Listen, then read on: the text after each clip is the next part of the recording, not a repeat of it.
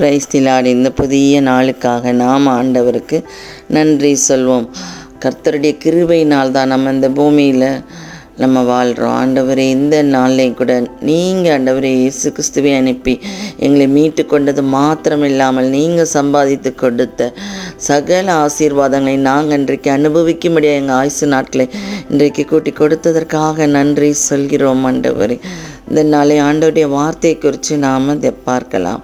ஒன்று சாமுவேல் பதிமூணாம் அதிகாரம் பதினாலாவது வசனம். ஒன்று சாமுவேல் பதிமூணாவது அதிகாரம் பதினாலாவது வசனம். இப்போதோ உம்முடைய ராஜ்ய பாரம் நிலை நிற்காது. கர்த்தர் தம்முடைய இருதயத்திற்கு ஏற்ற ஒரு மனுஷனை தமக்கு தேடி அவனை கர்த்தர் தம்முடைய ஜனங்கள் மேல் தலைவனாய் இருக்க கட்டளையிட்டார். ஆமேன். இப்போ இங்கே வந்து சாமுவேல்ங்கிற தீர்க்கதரிசி சவுல்ங்கிற ராஜா கிட்ட சொல்கிறாரு அதாவது இப்போது உங்கள் ராஜ் உங்களுடைய ராஜாங்கிறா அவர் ராஜாவாக இருக்கார். அது வந்து இனிமேல் இருக்காது. ஆண்டவர் வந்து தன்னோட இருதயத்துக்கு ஏற்ற ஒரு மனுஷனை தேடி அவனை வந்து ஜனங்களுக்கு தலைவனாய் ராஜாவாக கட்டளையிட போகிறாருன்னு அவர் சொல்கிறாரு அதுக்கு காரணம் சவுல் வந்து ஆண்டவர் இருதயத்துக்கு ஏற்ற மாதிரி அவர் நடக்கலை. அது நீங்கள் இந்த அதிகாரங்களை வாசித்து பார்த்தா தான் உங்களுக்கு தெரியும். சாமுவேல் ராஜா வந்து சவுல்கிட்ட வந்து அவருடைய ஆட்சி முடிவடையும் போது அப்படின்னு சொல்கிறது அவர் ஆட்சி முடிவடையும் அப்படின்னு சொல்லும்போது அவர் வந்து சாமுவேல் வந்து அந் ஆண்டவர் வந்து தன் இருதயத்துக்கேற்ற ஒரு மனுஷனை தேடுவார்னு சொல்லும்போது அந்த மனுஷன் யாருன்னு சாமுவேலுக்கும் தெரியாது. சவுல் ஆட்சி வந்து சவுல் வந்து ஆண்டவருடைய வார்த்தைக்கு கீழ்ப்படியலை. அதனால தான் சவுலை ஆண்டவர் ராஜாவாக இல்லாமல் ஏ அவ அந்த ராஜ பதவியிலேருந்து அவரை எடுக்கிறாரு. இப்போ ஆண்டவர் இங்கே என்ன சொல்கிறாரு கர்த்தரோட சொந்த இருதயத்துக்கு ஏற்ற ஒரு மனுஷனை அவர் தேடுவார்னு இங்கே சாமுவேல் சொல்கிறார் இப்போ ஆண்டவரோட இருதயத்துக்கு ஏற்ற ஒரு மனிதனாக அழைக்கப்பட்டவர் தான் இந்த தாவீதுங்கிற ஒரு மனிதன். இதை வந்து நம்ம அப்போஸ்தலர்கள் புஸ்தகத்தில் பதிமூணாம் அதிகாரத்தில் இருபத்தி ரெண்டாவது வசனத்தில் வாசிச்சிங்கன்னா தெரியும். தாவீதை பற்றி ஆண்டவரே சாட்சி சொல்கிறாரு பின்பு அவர் அவனை தள்ளி யார? சவுளை தள்ளி தாவீதை அவர்களுக்கு ராஜாவாக ஏற்படுத்தி ஈசாயின் குமாரனாகிய தாவீதை என் இருதயத்துக்கு ஏற்றவனாக கண்டேன். எனக்கு சித்தமானவைகளை எல்லாம் அவன் செய்வான் என்று அவனை குறித்து சாட்சியும் கொடுத்தார். அம்மேன் ஆண்டவர் சாட்சி கொடுத்த மனிதனா? இங்கே தாவீது இருக்கிறார் பாருங்கள் ஆண்டவர் என்ன சொல்கிறாரு தாவீதை என் இருதயத்துக்கு ஏற்றவனாய் கண்டேன்னு சொல்கிறாரு ஆண்டவருடைய இருதயத்துக்கு ஏற்றவனாய் தாவீது இருந்திருக்காரு. அப்போது அந்த அளவுக்கு தாவீது வந்து தன்னை வந்து ஆண்டவருக்குள்ள வந்து தன்னை வந்து அவர் வந்து மாற்றி இருக்கார். ஆண்டவருக்குள்ளே அவர் இருக்கார். அதை தான் இங்கே சொல்லப்பட்டிருக்கு. இப்போ இதுக்கு ஒரு சாட்சி ஆண்டவர் ஏன் அவர் இந்த தாவீதை வந்து தன் இருதயத்துக்கு ஏற்றவராய் கண்டேன்னு சொன்னாருங்கிறத நாம் பார்க்கலாம். அதாவது வசனம் வந்து இதே ஒன்று சாமுவேலில் இருபத்தி நாலாவது அதிகாரம். ஒன்று சாமுவேல் இருபத்தி நாலில் நீங்கள் வாசித்து பார்த்தீங்கன்னா தன்னை வந்து கொல்றதுக்காக அந்த சவுளுங்கிறவர் வாராரு. சவுளுக்கு தெரிஞ்சுட்டு தாவீதை வந்து த சவுளுக்கு பிடிக்கலை. அதான் எப்படியாவது தாவீதை கொல்லணும் அப்படின்னு சொல்லி வாராரு. என்ன காரணம் அப்படின்னா கோலியாத்துங்கிறவரை வந்து சாவிது தாவி தாவீது கொன்றுறாரு அப்போ கொன்ன உடனே அங்கே உள்ள மக்கள்லாம் என்ன பண்ணாங்க அப்படின்னா தாவீதை புகழ்ந்து பாட ஆரம்பிச்சிட்டாங்க. அதனால் அது சவுளுக்கு அதிலிருந்து தாவீதை பிடிக்காமலே போயிட்டு. அதனால் இந்த சவுல் வந்து என்ன பண்ணுறாரு தாவிதை எப்படியாவது கொன்றணும் அப்படின்னு சொல்லி தீவிரமாக தாவீதை தேடுறாரு. தேடி ஒவ்வொரு இடங்கள்லையும் போய் தாவிதை கொள்றதுக்கு வாராரு. அப்போ தான் அங்கே வந்து தாவீது வந்து என்ன பண்ணுறாரு அவர் வந்து ரெண்டு பேரும் ஒரு மலைக்கு இந்த பக்கமும் அந்த பக்கமும் ஒளிஞ்சிருக்காங்க. பாருங்கள் அந்த இடத்துல நான் வசனம் வாசிக்கிறேன். இருபத்தி நாலு மூணில் வழியோரத்தில் இருக்கிற ஆட்டு தொழுவங்களிடத்தில் அவன் வந்த பொழுது அங்கே ஒரு கெபி இருந்தது.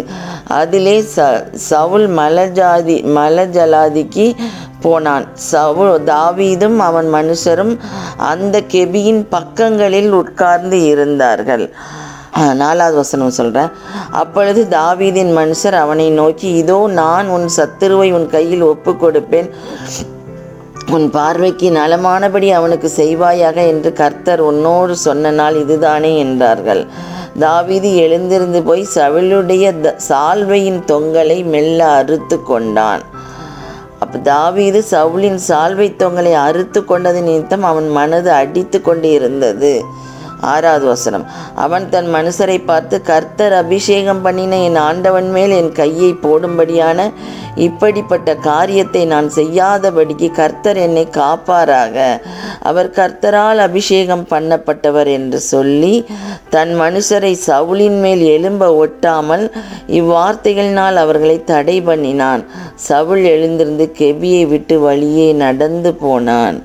அம்மேன். அப்போ இந்த மாதிரி ஒரு இருதயம் உள்ளவர் தான் தாவீதா இருந்திருக்கார். அவரை கொல்றதுக்கு ஒரு சந்தர்ப்பம் இருந்திருக்கு.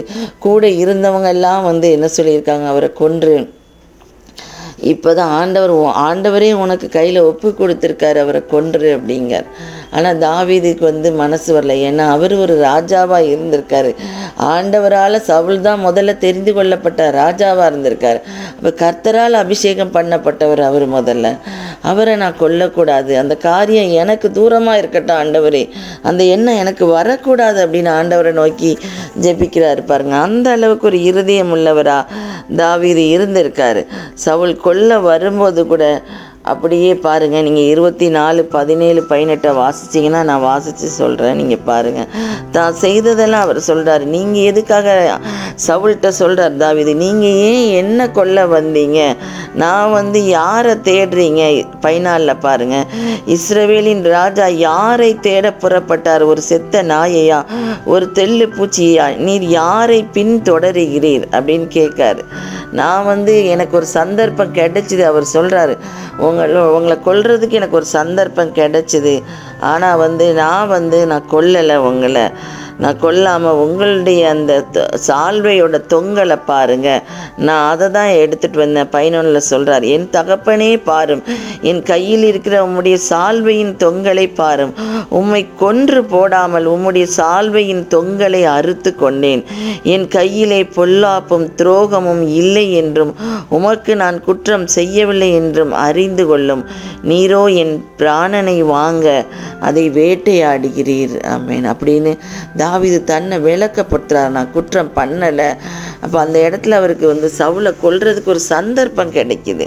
அவர் நினச்சா கொன்றிருக்கலாம் தாவிது. ஆனால் வந்து அவர் என்ன சொல்கிறாரு கர்த்தரால் அபிஷேகம் பண்ணப்பட்டவரை நான் கொல்ல மாட்டேன் அப்படின்னு சொல்கிறார் அப்போ கடைசியில் இங்கே பதினேழாவது வசனத்தில் இருபத்தி நாலு பதினேழில் சவுல் சொல்கிறாரு தாவீது இந்த வார்த்தைகளை சவுலோடு சொல்லி முடித்த பின்பு சவுல் என் குமாரனாகிய தாவீதே இது உன்னுடைய சத்தமல்லவா? என்று சொல்லி சத்தமிட்டு அழுது.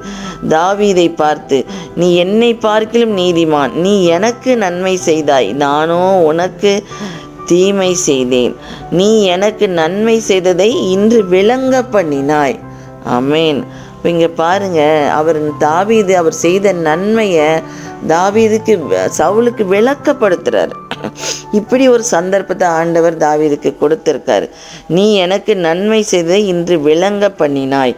கர்த்தர் என்னை உன் கையில் ஒப்பு கொடுத்திருந்தும் நீ என்னை கொன்று போடவில்லை. அம்மேன் அப்போது இங்கே பாருங்கள் ஒருத்தங்க செய்கிற நன்மைகளை கட்டாயம் நம்ம வந்து நினைச்சு பார்க்கணும். அதை அவர் சவுல் நினைத்து பார்க்கல. அதனால தான் தாவீது தான் செய்த நன்மைகளை அங்கே விளக்கப்படுத்த வேண்டிய சூழ்நிலை வந்துட்டு. அதை தாவீது அதுக்கப்புறம் உணர்ந்து நீ எனக்கு நன்மை செய்ததை இன்று விளங்க பண்ணினாய் அப்படின்னு சொல்கிறார் சொல்லி சவுல் தாவீதை ஆசீர்வதிக்கார். நீங்கள் இந்த இருபத்தி நாலாவது அதிகாரம் வாசித்து பார்த்தீங்கன்னா உங்களுக்கு தெரியும். எப்பேற்பட்ட ஒரு இருதயம் தாவீதுக்கு இருந்திருக்குன்னு பாருங்கள் தன்னை கொல்ல வந்தவனை கொல்ல சந்தர்ப்பம் கிடைச்ச போதும் கொல்லலை. அதே சமயம் நான் என்னெல்லாம் உங்களுக்கு செஞ்சேன் அப்படின்னு சொல்லி தான் செய்த நன்மையை அதை நினைக்காத அவனுக்கு அந்த நன்மையை மற்றவங்க செய்த நன்மையை நினைக்காத அந்த சவுளுக்கு தான் செய்ததை விளக்கப்படுத்தி அவரே இவரை ஆசீர்வதிக்கும்படியான ஒரு சந்தர்ப்பத்தை அவர் கொடுக்கிறார். இப்பேற்பட்ட இருதயம் உள்ளவர் தான் தாவீது ராஜா. இதைத்தான் ஆண்டவர் என்ன சொல்கிறாரு என் இருதயத்துக்கு ஏற்றவனாக கண்டேன் அப்படின்னு சொல்லி சொல்கிறாரு கர்த்தர் சாட்சி கொடுக்குறாரு. இந்த மாதிரி ஒரு இருதயம் நம்ம எல்லாத்துக்கும் இருக்கா? நம்ம யோசித்து பார்க்கணும். எதிராளியை கூட தன்னை வந்து கொல்ல வந்தவனை கூட கொல்லாமல் விடுற இருதயம் இருந்தது. இது தாவீதை பற்றி ஆண்டவருக்கு முன்னாலே தெரிஞ்சிருக்கு. தாவீது இப்பேற்பட்ட ஒரு இருதயம் உள்ளவராக இருப்பாருங்கிறனால தான் என் இருதயத்துக்கு பதிமூணு இருபத்தி ரெண்டில் ஆண்டவர் என்ன சொல்கிறாரு கர்த்தரே சாட்சி கொடுக்காரு. தன் இருதயத்துக்கு ஏற்ற மனிதனா தாவீது இருக்காருன்னு. இந்த மாதிரி நம்மளே ஆண்டவர் பார்க்குறாரு. ஆண்டவருடைய இருதயத்துக்கு ஏற்ற மனிதனாய் நாம் இருக்கோமா அப்படின்னு ஆண்டவர் நம்மளை எதிர்பார்த்து காத்திருக்காரு. நம்மளும் நம்மளை நம்மக்கிட்ட இருக்கிற எல்லா குறைவுகளையும் மாற்றி கர்த்தருடைய இருதயத்துக்கு ஏற்ற மனிதனாக மனுஷியாக நம்மளை மாற்றுவோம். இந்த நாள்லையும் கூட ஆவியானவரை நீங்கள் கொடுத்த ஆண்டவரே ஒன்று சாமுவேல் பதிமூணு பதினாலு வார்த்தைக்காக நாங்கள் நன்றி சொல்கிறோம் ஆண்டவரே. கர்த்தர் தம்முடைய இருதயத்துக்கு ஏற்ற ஒரு மனுஷனை தமக்கு தேடி அவனை கர்த்தர் தம்முடைய ஜனங்கள் மேல் தலைவனாய் இருக்க கட்டளையிட்டார்.